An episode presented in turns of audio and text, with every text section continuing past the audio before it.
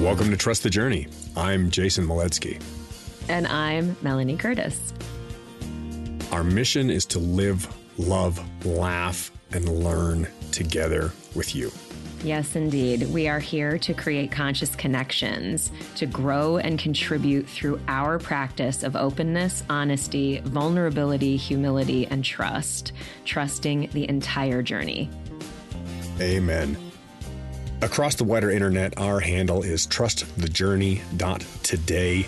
That will get you directly to our website. It'll help you find us on Patreon. It'll get you to uh, Apple iTunes, Spotify, anywhere you're looking to find us, YouTube, SoundCloud. We're all over the place on the internet.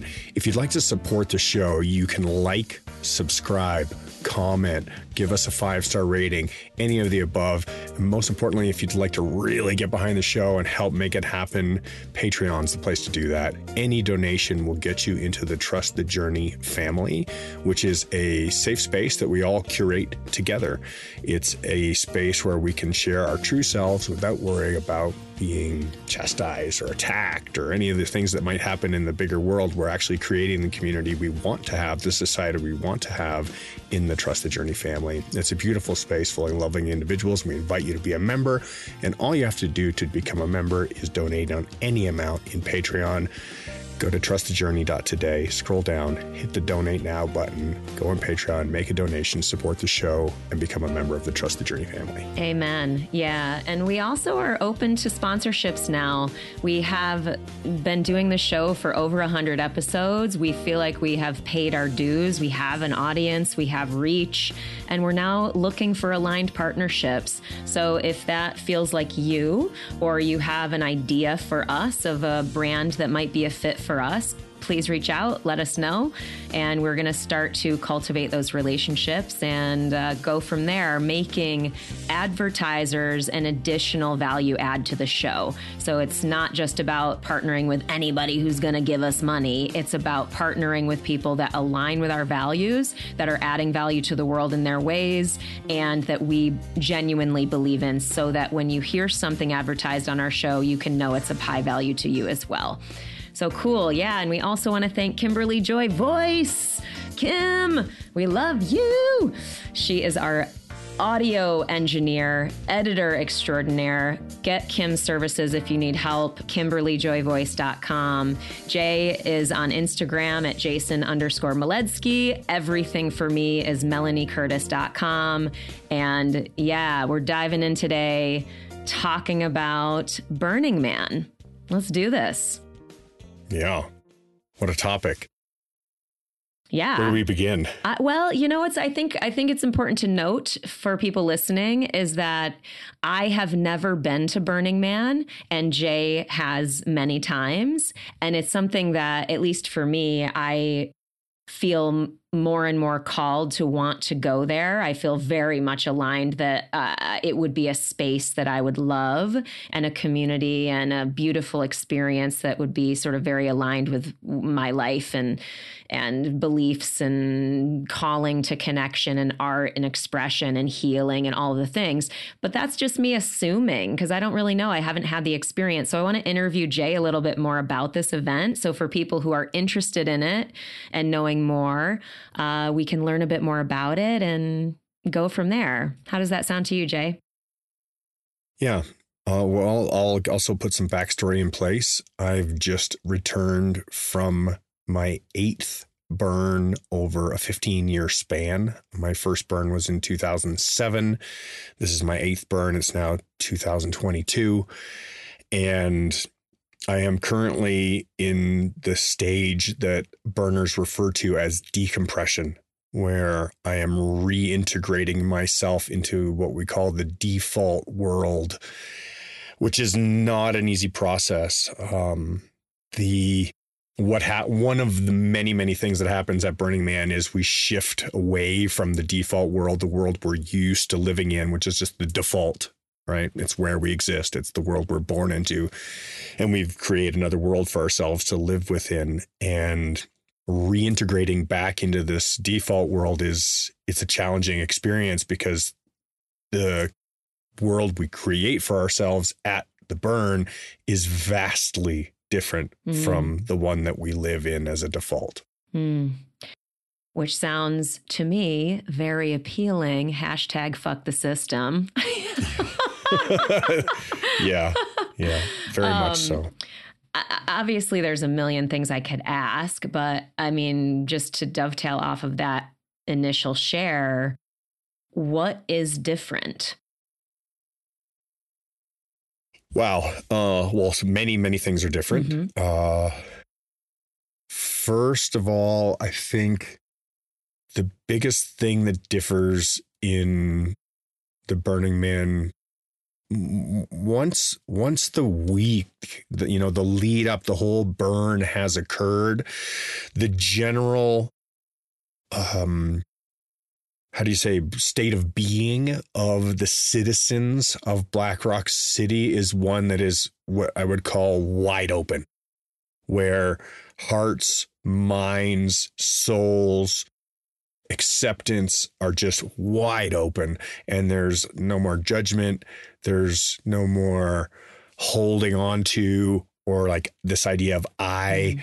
keeping something for myself everything is ours, everything is we, everything is us. Mm. And there's a connectiveness amongst the citizens that we don't necessarily feel here in the default world, which is very individualized, very mine, very fence around it. I keep this, that's mine. If you want some, maybe I'll sell you some mm. kind of commodity mm-hmm, mm-hmm. capitalized, where Burning Man is a decommodification gifting culture, mm. where everything is ours and we just take care of each other. Beautiful. It's a big family. Beautiful. Can, can you give us just a, for people who don't even know what Burning Man is, I, I kind of want to sure hear a little bit about like do you know how it started do you know like what is the premise people show up to do what i mean i know there's like this big burning of this thing at the end and there's some metaphor around that but can you give us a little just bare bones understanding of what the event is why people would go there other than what yeah. you've just shared obviously yeah so mm, I th- I'm going to be guessing. I think it is 33 years Okay. Could be off by a few years, but I think it's 33 years since uh, Larry Harvey founded the event, and it was initially a gathering of free minded people on a beach in the San Francisco Bay Area. And they built an effigy of a man to burn as a bonfire, as an exemplance of like, oh, we're tired of living in this kind of concept of, mm. you know, who we are and what we, what it means to be human and what it means to be a person, you know, and in the society they'd lived in. So around 33 years ago, Larry Harvey founded the event and it went on for a couple of years or a few years on that location and eventually outgrew the space and it moved from the Bay Area to the Black Rock Desert, which is about two or three hours north of Reno, Nevada, on a dry lake bed, which is commonly referred to as the playa. Mm-hmm. The lake bed is a alkaline dust. It is a very, very fine alkaline powder. So it is pretty much perfectly flat. Mind out, mind for a few sand traps where the dust builds up when the wind blows. And it is a very, very intense environment. It does not sustain life. Mm. It is the least life sustaining place that you could imagine. It's wow. like being on the surface of the moon. Wow. In the sense that if you didn't have everything you need to support your life, you're going to shrivel up and die very quickly. Mm. You would probably last less than a day or days. I mean, it's not going you would not last very long without a full regiment of supplies. I'm talking about miles and miles and miles of dr- perfectly flat, dry, 110 degrees in the daytime, could be down into freezing at night, mm. and the wind can blow to where it is a total whiteout where you can't see anything at all. Dust storms. Wow. Very intense environment. Wow. Uh, so the event happens every year, except for the last couple of years of COVID in the Black Rock Desert.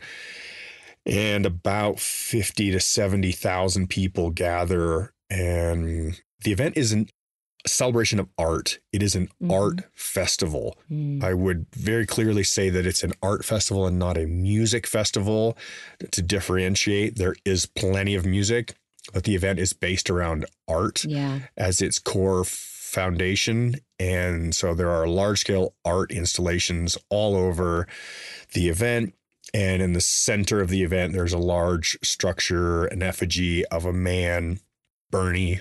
Mm. This is his affectionate name, Bernie. nice. And um, every year they build this effigy. And the culmination of the event on the Saturday night, the man is burned to the ground. And in my personal view of that, it's a it's a release of our concept of self, basically. Yeah. Yeah. Yeah. I mean, even just seeing the pictures, I can only imagine what the experience is like. You know what I mean? It's it seems to me like one of those things that you cannot really describe it or get it unless you have experienced it even though and i don't mean that in an exclusionary sense i mean it just in a acknowledging that it is so unique and special and not repeatable in outside of those circumstances. Um, The context is yeah, so like deeply important. Yeah. super, super big time, and and even just like I was saying, just seeing the pictures of the art is art. Uh, the art is absolutely mind blowingly beautiful to me when I see it, and I love the idea personally of of ending up at a at a burn one of these years and being able to have that experience because as someone who loves art so much also loves connecting also believes in opening our minds and all the things that you just described it has a great appeal what's interesting is that there were years where this is sort of funny to say now based on where I am in my own evolution where I was like, oh my God, the last thing I would want to do is go to Burning Man. Like, who would want to go to that? There were a number of years where I'm like, I just spent 15 years of my life going to the biggest party of the year at every skydiving event, traveling the globe, working super hard. The last thing I wanted to do was to go to something that seemed like a big party. You know what I mean? And I Right. think there can be misconceptions about what it is and why people go. And so that's sort of what I'd be curious to hear about next is what drew you to it? How did you even go? Because I, I know tickets sell out immediately. Like, how do you even get to go? What called you to go? Can you say more about that? Yeah. Uh, well, initially, uh, 2007, my first burn, I was called by the curiosity, you know, that like that deep, deep curiosity of what is this? What's going on out there? I've been to many music festivals. I'd been to lots of big parties. I'd been to lots of skydiving boogies, like a World Free Fall convention, you know, huge gatherings of thousands of people. So, and I'd been to big events and music festivals all around the world and had some ideas of what I thought it was about.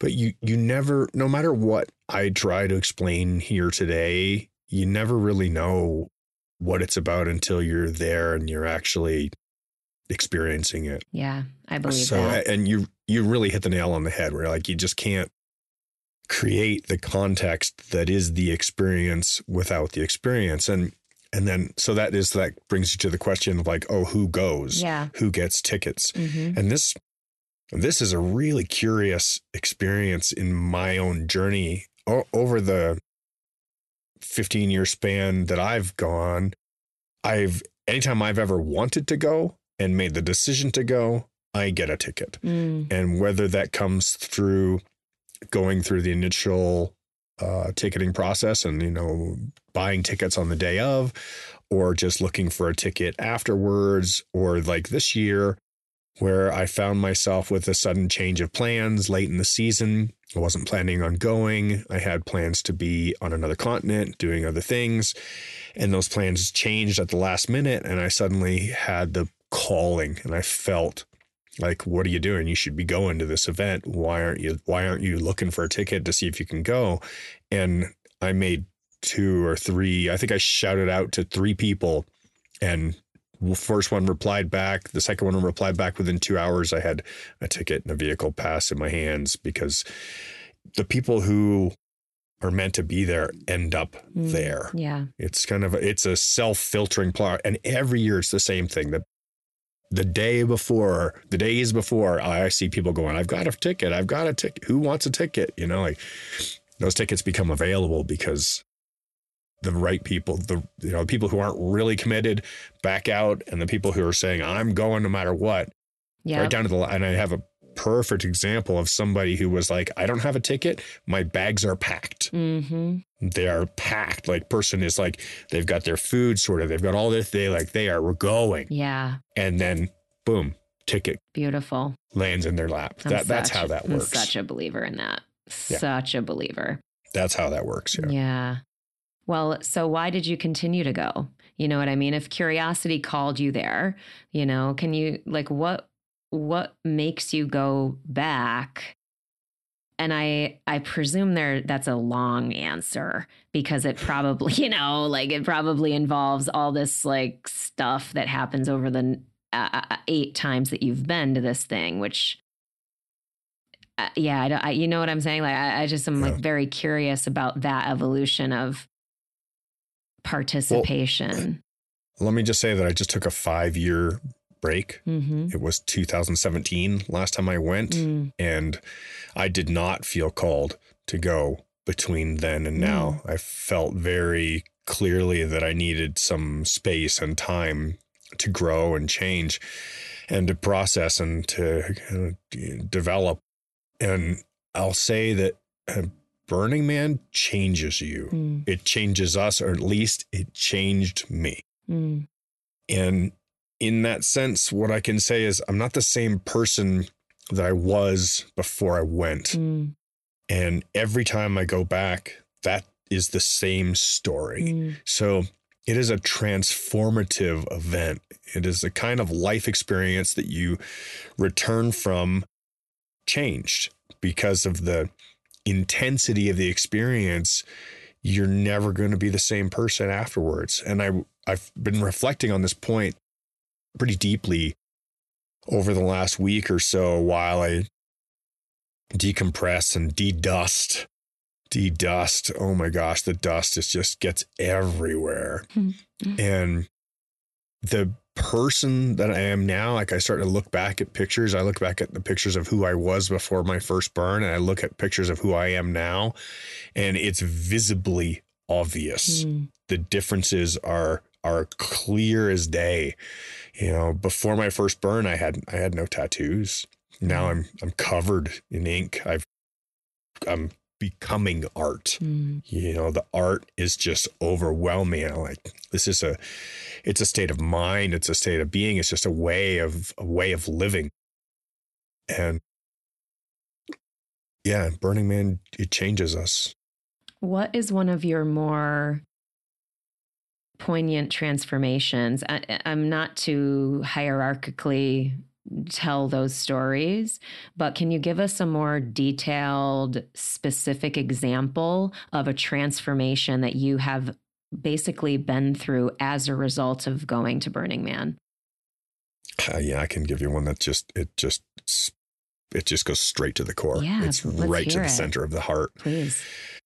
2017 Burning Man was the time and place where Tucci and I, my first wife, decided to separate Mm. and get a divorce. Mm, That was the place where we looked each other and said in the eye and said, "Yeah, this is over." mm, this period of life, this 15 years that we've been together, is now drawing to a close. And we're both acknowledging that. And that that push, that nudge to that place, like to get to that awareness on both sides of us, for both of us to reach that happened because of pu- putting ourselves in that place together and reaching that together. yeah. And now returning five years later, I spent the vast majority of my time with Tucci, Mm-hmm. enjoying, loving her company, loving her friendship, loving our infinitely entwined relationship, and enjoying her passionate relationship with her new partner and being completely comfortable and both of us completely loving and supporting and and grown out of that codependent Yep. relationship that we'd been in into these strong independent loving people who could support and enjoy and celebrate each other and i absolutely credit that the burn as a one of the big pieces in that puzzle of undoing that codependency, building the independent, self-reliant individuals and then being able to come back and celebrate the who we are together once again at the same event 5 years later. Absolutely beautiful. Beautiful. Yeah. I mean, yeah, it, I mean, I hear you describing it, and to me, the only thing that it feels reminiscent of is ceremony, is plant medicine work, you know, where it's so intense, it's nothing can describe it. You have to experience it, and yet you are changed forever as a result of it. Um, that experiential thing. I- one thing, this is sort of a slight left turn from the deeper transformational stuff, but I feel like I've heard stories like this, but maybe this will go nowhere. But I, I want to ask it anyway. Is have you had any experiences there where like it's this synchronistic random you meet someone that you didn't expect to meet or you have oh this you know like something like that where it's this like an, an unexpected delightful and or not i mean i guess it could be any kind of unexpected thing but i feel like there's probably a lot of that creative collisions and eh, connections that you wouldn't anticipate can you say say more about that Well, there's uh, that's really obvious. I mean, when you're there, that becomes a very obvious part of the experience Mm. because you can imagine if you live in a town or a city with 75,000 people in it, how often are you going to bump into the same people? Well, if you uh, frequent the same places, same coffee shop, the same restaurant, you can expect to see the same people. But if you're just wandering about the town, it's going to be fairly random. yeah And what we find is we run into the same people over and over again Mm. in no matter where we are in the deep playa or at some uh, art event or some some talk. There's all kinds of workshops. There's all kinds of things going on, and we tend to run into our friends, our family, our clique of people that we're close connected to. Our similarly charged electrons are floating about the nucleus of this, this event and continuing to collide with each other in the same places. And I'll mention one specifically because it's been very, very clear to me. And I, I hope she hears this actually because it's been very important. It's been ve- she's been very you've been very important. Thank you, present. i love it So, ev um, it's very common for burners to have playa names, names that Mm. they choose to go by in the Burning Man world that are not the na- birth name that they were given. You know, um, I personally haven't chosen an- another name for myself, but many people do. Mm. And my first visit to Temple, there's a temple at the 12 o'clock radial on the map of the event. My very first visit to the temple, I met my friend Present, and she's become a dear friend, somebody that I love very much. And her name is Present. And every time over all of my visits to the burn that I have made the journey to the temple to go and to connect and to spiritually say, okay, I'm going to the temple with intentionality and I'm going to spend some time in the temple and I'm going to get in touch with my own emotions. And there she is wandering by Mm. every single time that I've been. wow And it has, it's just been, it's one of these things that the universe gives us as the little reminder, you know, like the little black cat in the Matrix kind Mhm. of story where you're like, yep, there's the key right there that just tells you that everything is happening for a reason and all is as it's supposed to be. And so thank you, present, for keeping me present to my myself and my where I'm at. You know, I love that. And I think that's something because this could be an entire episode just hearing about some weird, cool, amazing, beautiful, transformational thing that people who don't go could never access. And and that what you just shared is a I think a great example of something extractable where like that happens in outside the burn all the time where it's like yep. this shows up and this shows up. We just have to be tuned in. You know what I mean? Whereas it sounds like the burn is a place where people tune in much more intentionally than if they would outside in their waking life with the screens, with the work, with the da da da da da da da da, da all the things. But for me, for sure, I have experiences like that where I'm like, what some this something's going on here and and i'm i'm noticing that. I'm allowing my intuition to come through. I'm allowing myself to to recognize it to honor it to actually give it the respect that it deserves. And then as a result go into a connection or an experience that we maybe wouldn't have had otherwise had we not allowed it and respected it yeah, I'm a big believer in the same concept of listening to your instinct or letting your guardian angels guide you, uh, your your soul or your inner knowing taking charge and putting you in the right places at the right times to have these, you know, coincidences. Mm, yeah. Well, there are no coincidences. That, that we all, we all know that. yeah. Oh my God. Well, tell me about the art, have you ever created art for Burning Man? If you have, tell us about that. If not, or the secondary part of the question, what is art that you have witnessed and experienced there that has impacted you in a really notable way? Sure the obvious answer for me being a DJ is that playing music for people mm. has been, you know, that's been my source of like a deeply curated art, something that I've spent decades developing and honing as a skill set to be able to then dive into. And I have always looked forward, deeply looked forward to the opportunity to share my art in that context with such open-hearted and open-minded people who are there to there to receive that kind of a gift. And this year was really interesting. I did not get to perform. I did mm-hmm. not get to deliver my art. Um, my computer overheated, cooked, and fried some circuits, mm-hmm. and required a complete shut down. And once I brought it back to the default world and reinstalled everything on it, I got it all working again. But something about the playa and the heat and this experience decided that this year I wasn't going to give music as my gift as far as, far as a form of art. Mm. And I've been involved in many others. Uh, the one I would like to highlight this year is Air Phoenix's offering uh, the way the city is organized is into theme camps.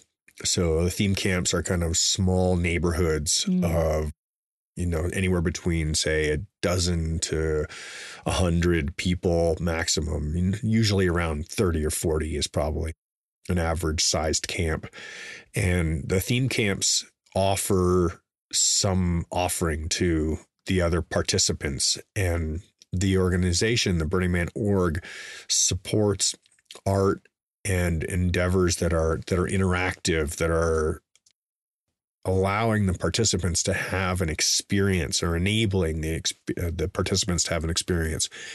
And Air Phoenix, the camp that I camped with this year, is primarily made up of base jumpers, but not base jumpers alone. It's all kinds of Sky family and relatives. And over the past years, Air Phoenix has offered uh, gifted tandem skydives over Black Rock City. So people would be given randomly chosen out of the society and given a little chip, and you come back to the camp and they would be go through a selection process and then it would get down to whoever gets chosen and some Mm. people would be given a sunrise tandem over burning man first skydive ever kind of thing. Wow. and this was a great gift. It was a wonderful experience but it was for the select few. Only half a dozen or a dozen people would receive this gift over the duration of the event. And so this year air phoenix swung the needle on the compass in a slightly different direction and pointed towards something that we could do that would give people a similar experience and pull up emotions and Mm. get to why and get to our fears and get to who we are as base jumpers and skydivers and what we do and why we do it. So our art or our offering this year was that we built two 45 foot tall towers of scaffolding. So we're talking about a five story building, Yep. two of them next to each other, and we rigged them with guy lines to stabilize them. And then we ran ropes in between them and we created a rope swing jump from these 45 foot tall towers for people to be able to climb up to the top of and and leap off Wow. and that we had about 200 people were able to make their their jumps on these towers and I'll tell you what building these and climbing up there and just being up there it's scary up there cuz I believe it. A pile of scaffolding that is just up in standing in the air is it's wobbly it's scary Oh the wind God. blows you know the dust blows so it's a real deal experience just being up there Mhm. never mind okay i'm going to jump off this and trust whoever these guys and girls are Right. to exactly. save my life with whatever system they've set up and the whole thing's I not going to come up you know It yeah just probably looks super. I don't even, I can't even imagine what it actually looks like. Certainly not like high end, clean, like, anyway, you know what I mean? It just probably looks like, oh, I built it in my backyard, literally, out of stuff I Yep. found in my garage. Yep. It looks like a construction site. It's just Right. stacks of scaffolding, you know, with a bunch of ropes guying everything down so that it all doesn't blow over.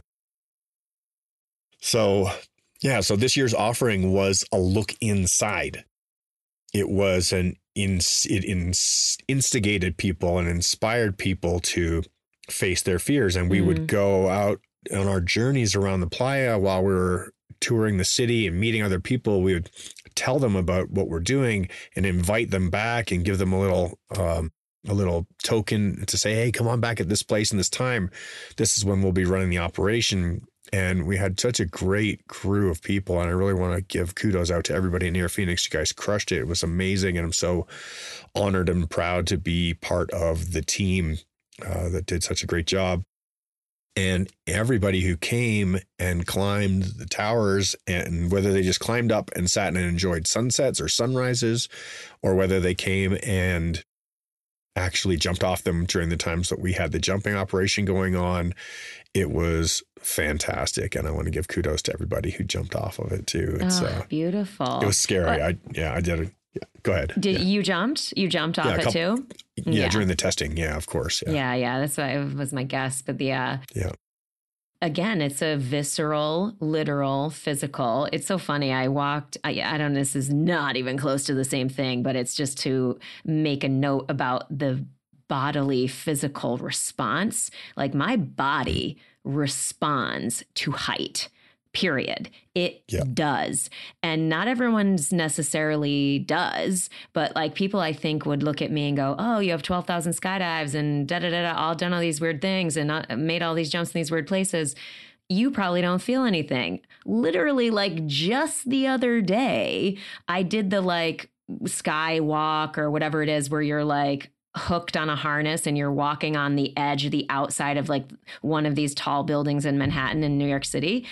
And I know I'm rigged. I'm not afraid. Like I'm not going to fall off, but my body was responding. I was like my knees were shaking. I was stoked. I was enjoying it, but but physically, literally my body was responding.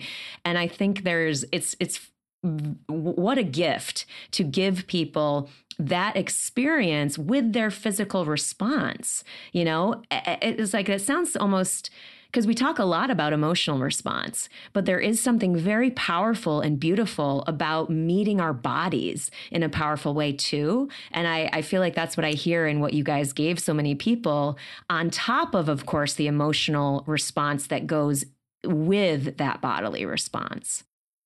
Yeah, absolutely. It's the the body, mind, and soul, right? Mm-hmm. You know, we can stand there, and we even had participants from within our own camp who it took them the whole week to get to the point where they would actually harness up and climb up the tower, get all the way to the point of jumping and have to sit back down. No, no, you know, like get to the edge, get get there and go no, no, no, no, no, no, no, and like get back down on the ground and sit down again for a little while and like calm the body yep, back down yep. and being able to bring everything to that state of you know uh, the physical body it responds to the fears that we have. And so in trig- intentionally triggering these fears but also holding a safe space for them to be triggered yeah.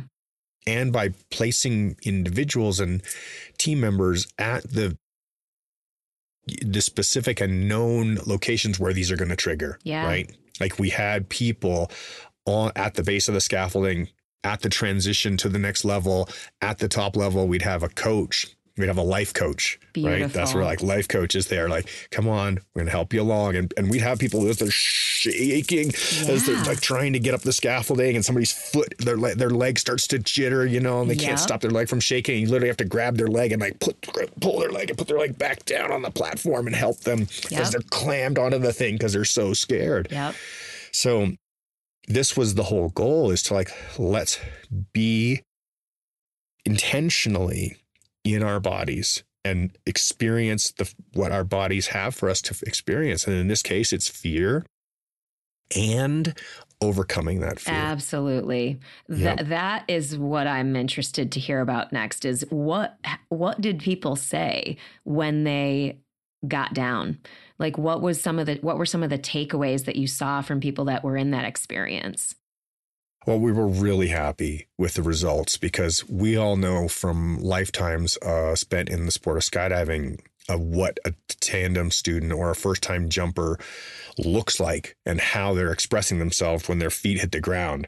And it was very much the same, very, very cool. much the same experience. Right? That's what we were aiming for. And that's what we got out of it is people were exuberant. They were like, oh my God, I was so scared up there. And I can't believe I did it. And thank and so much gratitude and so much presence and so much awareness and uh, self confidence for having overcome their fear that they know that it need you know we know they know they need a degree of it but they know that it also shouldn't control them and dominate them so is very alike in kind to what we see from a tandem operation and that's what we were going for and it was yeah. it was great and then that's another thing very very translatable to to outside of the playa life to to quote regular life being outside of that curated, created environment and in this sort of society that we all live in, well, most of us anyway, um, and being able to call on that experience and go, I did that. The capability, the shift around capability, the understanding of the physical response as this thing that can be met that can be worked through, that can be worked through with key support at key places. I love the metaphor of that, of having, you know, the the life coach or the support team at those key moments where you know that people are going to struggle and then delivering that support to the people so that they have that experience not just the one of jumping off the off the scaffolding. You know that's that's like the yeah. jay wins a world championship. That's not jay needs to get back on the plane after having a cutaway or fucking frapping into the pond and not killing himself you know? Yeah. Yeah. What was really awesome about it as well was the level of experience of the people who were doing the say the harnessing putting harnesses on people and yeah. prepping them and talking to them about what they're what they're going to do and how it's all going to go you have people with 10 or 20,000 jumps you know multiple championships all these like highly skilled individuals who are just like, "Hi, nice to meet you. You know, I'm going to be your I'm going to be your gear up person today." Yep. And no idea that the guy working the ropes is one of the most renowned ropemen in the world Yeah. from climbing and El Capitan and you know, a phenomenal group of people that are just bringing themselves down to earth and being available and accessible and anyway, what a great offering. I'm super proud of Air Phoenix for for the work that they did. Well, It's I'm going to shift the conversation a little bit. This is a bit Please of do. a selfish ask because I just did my most recent photo shoot yesterday, which, as you know, I love my photo shoots and my fashion and creating and expressing in that form. And that's one of the things that I've absolutely loved about the idea of going to Burning Man is creating the amazing outfits that everyone wears. But I want to understand more how did that was that the same from the start? Did it evolve? Was it is it obviously it's art but is it? You know say say more about the fashion element because obviously people wear wild and crazy things that theoretically wouldn't be quote acceptable outside of that environment and i love that. That is a Yeah. feels to me like an amazing beautiful double middle finger to the system which you know i love but it also feels like beautiful creative self-expression. It feels like freedom. It feels like an honoring of body our bodies body positivity. All kinds of things i feel like come through in the fashion. And so i just would love to hear more about that It, it's phenomenal. Um, yeah I'll I'll say right now that I still have remnants of fishnet stocking sunburn. So- Yeah. perfect so yeah. that's a sentence i didn't think i'd hear today uh the my, I can speak to my own experience, of course, only ever speak to my own experience. I think somebody like yourself who is very fashion forward is going to go to an event like this with big plans and you know wide eyes and excited and you know exec, you know ideas to execute. Myself when I started going, now here's the big difference, right? Like when I and, and there's a there's a meme and I don't remember where I saw it. Maybe it was on one of the Burning Sky groups or um, Burning Sky has a group of skydivers that jumps there, one of the camps. Um, but it's like year one, and it has you know a dude in a pair of like uh, bo- uh beach beach shorts and a tank top and a ball cap. And He's like year Yeah. one, you know, Burning Man year one. Year two, the ball cap's gone, and there's a funnier hat and some bracelets and funky shoes. And year two, year three, the board shorts are gone. Year four, it's like full on rainbow tutus and stockings and like, yeah, bralette and like I just right. yeah. Actually, this is me.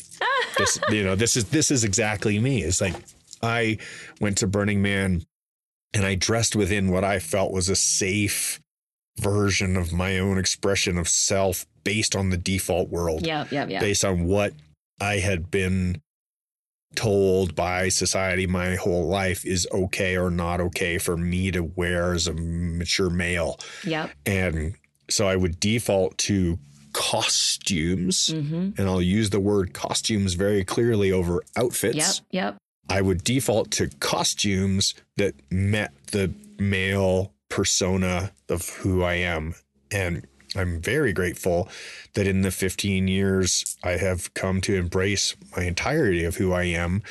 And now mm, the majority of the outfits that I choose to wear are very asexual, are very feminine, and express my entirety of who I am love it and and it, it is the opportunity to showcase every and all layer of creativity and self celebration and just digging into the beautiful versions of who we are and loving it.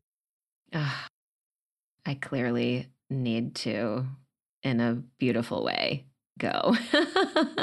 Absolutely. it's it's yeah, it's it's coming for sure. Oh, I love it. Well, okay, so outside of the Air Phoenix stuff, I'm curious what are you obviously you're decompressing like you said you're in that in that sort of phase after such a big transformative experience what are you taking away from this year that is going to be integrated back into your quote regular life okay excuse me i'm going to touch on the tender bits okay. okay. And you don't need so, to share if you don't want to, of course. No, I am going to. I, this is this is this burn was really key for me. It was mm-hmm. critical.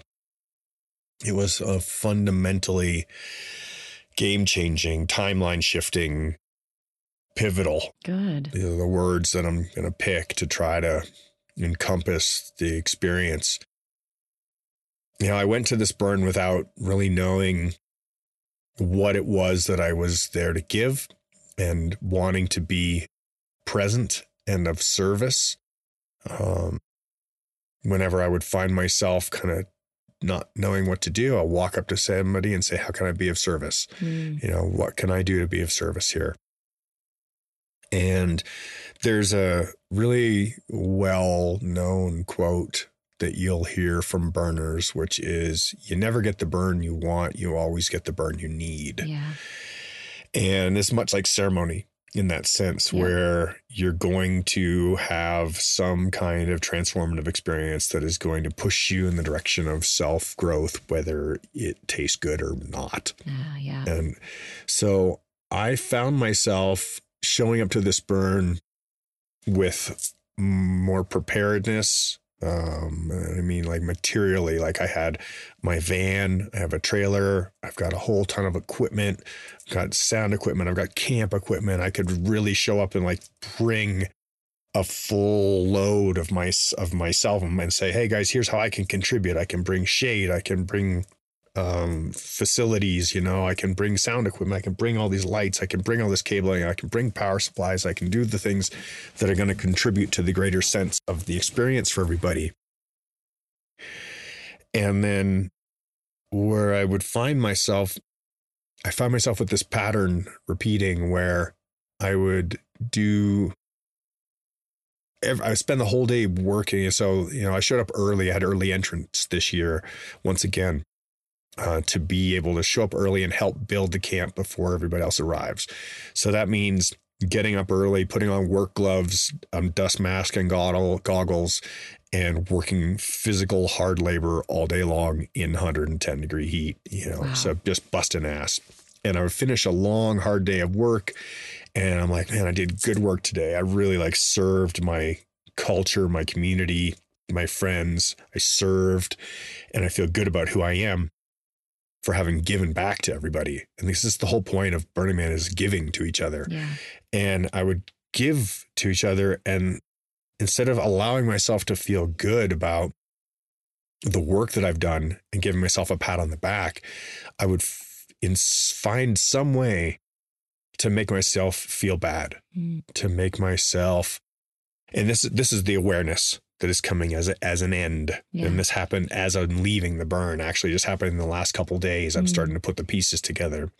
I would recognize that every time I would do good quality work and I would be of service to my society, then I would find some way to make myself feel bad for feeling good. Uh. And I figured out it was the pattern would recur and recur and i would try to get up and show up and be present and be of service and and offer everything that i can to be there in whatever way form or shape that looks like and then afterwards i'd find some way to make my feel myself feel bad mm. uh, whether that was through an inner voice that is like self-degrading or whether that's through uh, drug abuse and then making myself feel physically bad for mm-hmm. having done too much drugs and now as a result I feel terrible afterwards mm-hmm. and but the what it came down to is I figured out that at a core level that I've not been believing that I'm deserving of happiness that I've not been I have not believed that I'm deserving of love yeah and getting this has been my core takeaway from this burn is every time I would be I'd be a big contributor to my camp and to people around me, and people would be so grateful for my presence. And I would find some way to shoot myself down mm. for it, to make myself feel bad. And I no longer need to feel that way. I recognize that I can feel grateful to myself and I can be deserving of happiness and I can be deserving of love. Yeah, that yeah. that's a huge that's huge. It's thank huge. You, thank it's you for sharing. Huge. It's absolutely yeah. huge the have you felt the good feelings that you are cognitively starting to have awareness that you are allowed to feel? Are you actually feeling them? Yes. Okay.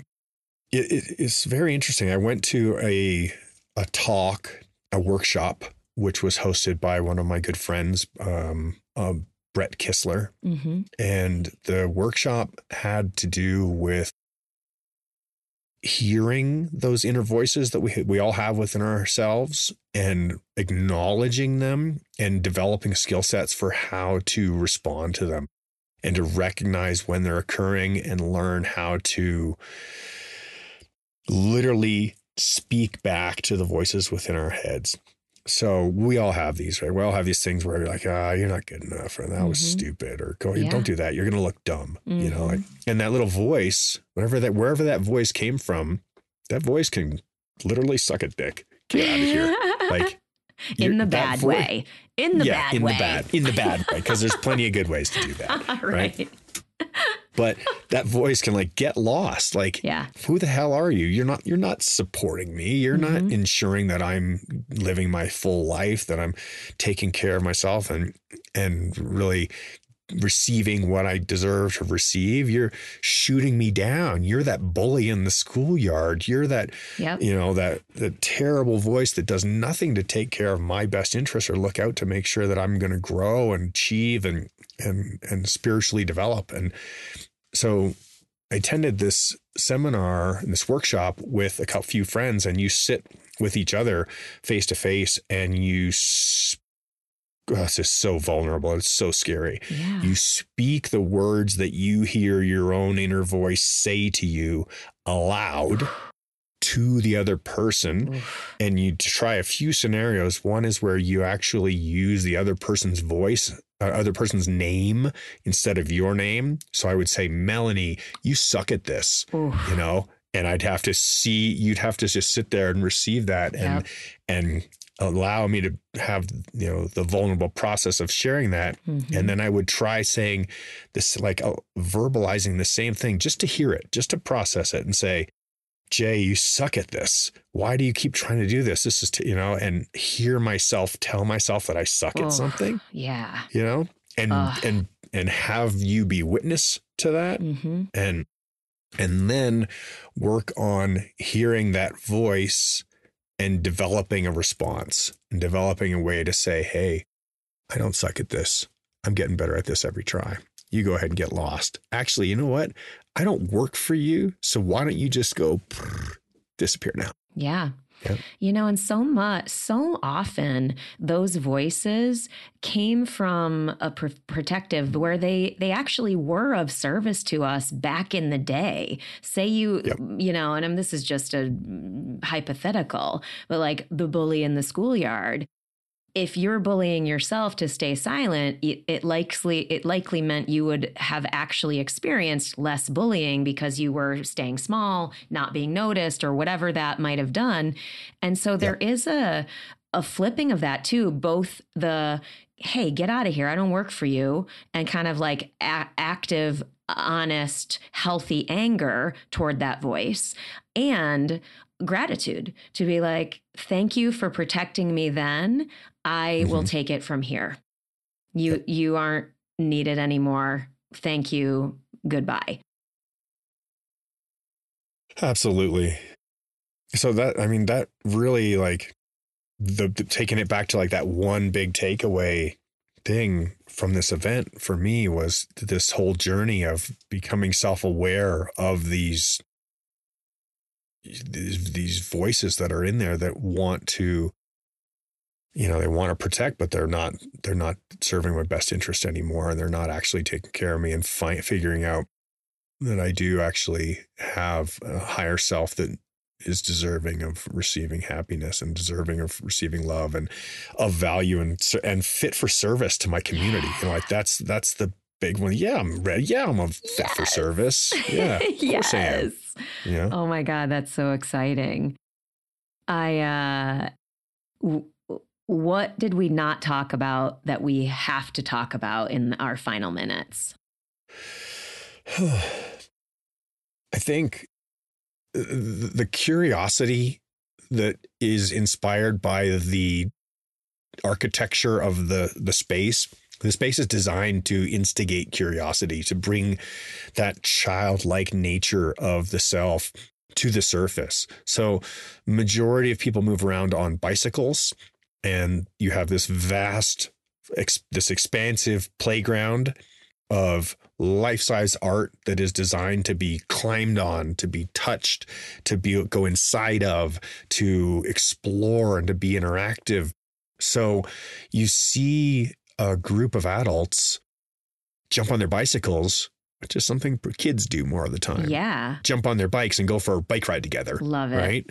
And so you kind of you bring things back to that level of that childlike curiosity. Love it you put on your favorite superhero costume yeah, yeah. and you head off and you go on an adventure and you don't necessarily know where the adventure is going to go. And on that adventure you encounter all kinds of magical creative amazing things that you could have never possibly imagined.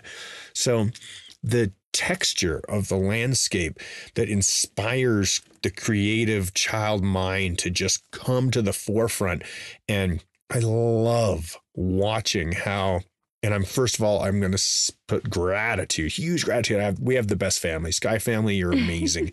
yeah. And the way that our family sticks together, and we have uh, you know a leader in our group. Dicko's got this really tall flag on the back of his bicycle with a flag on the top that we all know well if you're a Sky Family person, you'd see that flag and be like, yeah, I know that flag.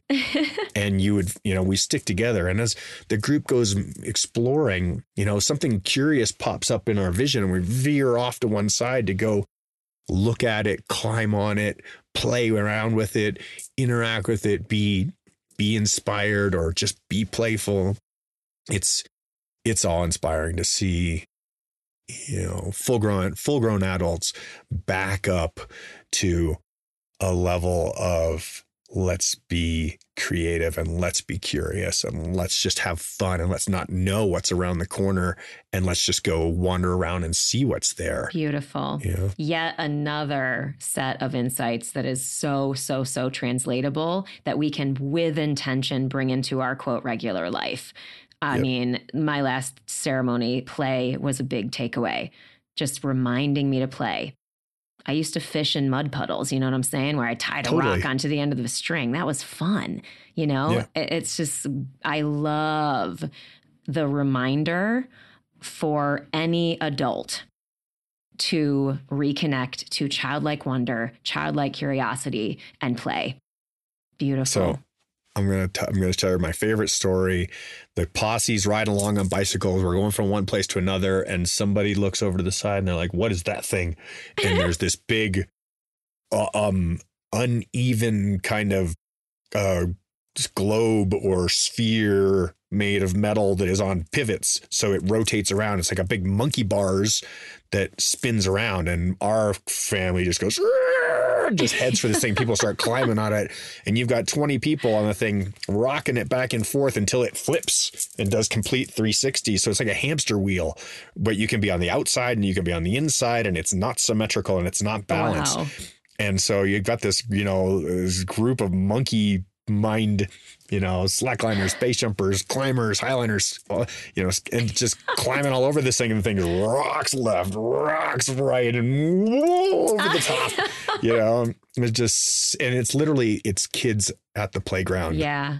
On the monkey bars, on the swings, you know, having a grandiose time just playing and just being present and that completely present to now, forgetting future, forgetting past, we're not worrying about outcomes, no attachments to things, just playful, fun curiosity. And I love, Jay, that you are modeling and in your sharing the extremes that all the all encompassingness of of the experience of burning man but of being a human healing and experiencing and, and growing and uh, changing and all the things where you have this deep painful very vulnerable experience. Thank you for sharing that. Thank you always for being a model for people who want to grow in those ways that have those voices too, to make them, to help them, I hope, feel less alone. That's fucking incredible. And I acknowledge you for that concurrently talking about these stories of play and going, you know what, you could be having this really deep and painful experience and not in very close proximity, you can access play and connection and love and beauty. That it doesn't have to be, oh, I'm in this arduous healing process and I'm in pain and it takes forever. And sometimes that's true, but I, I, just love that this share today shows that we can wax and wane in, in and out of these things very, very easily. And that's normal and that's good and that's available, just simply available to all of us. So I just, I, I honor you. I love you. I appreciate you. And is there anything else before we close? I just want to express love and gratitude to all of my fellow burners and all of those who are yet to burn who know that they are burners as well in their hearts. And I've noted that there was a time in my life where all my friends were skydivers, and now it's kind of shifted to where most all my friends are burners. Nice. And that's a really uh, key uh, note of observation. So, thank you to everybody for your love and support and open holding of space for each other to just be, have the journey and have the experience. And I know every single one of us goes through a challenging, deep, deeply challenging experiences, and we're all here for each other. So absolutely you. love you. Well, thank you everybody as always for listening. We love you too. We are grateful, always grateful that you spend your time and energy and heart with us to to listen, to share, to support us however you do. We are grateful. We love you, and I guess until next time. Yeah. Thanks for everything.